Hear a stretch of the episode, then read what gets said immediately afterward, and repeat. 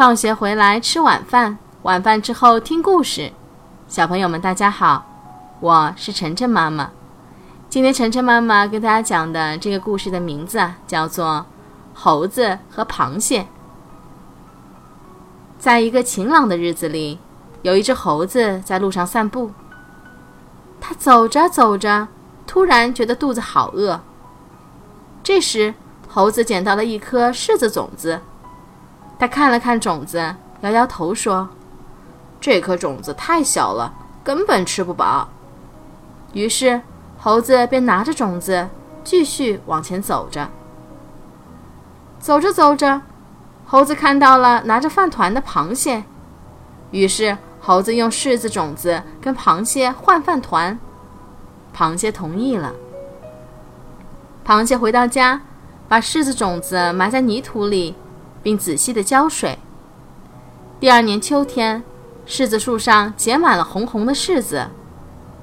螃蟹望着高高的柿子树，高兴极了。可是，它也发起了愁，因为它摘不到柿子。螃蟹去请猴子帮忙，猴子爬上树吃了个饱，然后又摘了一筐柿子带回家。螃蟹生气了，猴子却说。这是我的种子种出来的，树上的柿子应该全归我。螃蟹的好朋友蜜蜂、青蛙知道了，狠狠地惩罚了猴子。猴子知道错了，就诚恳地向螃蟹道歉。后来，每当柿子树上结满了又红又甜的柿子时，猴子都会来帮螃蟹采柿子，还分给大家吃。猴子和大家成了好朋友。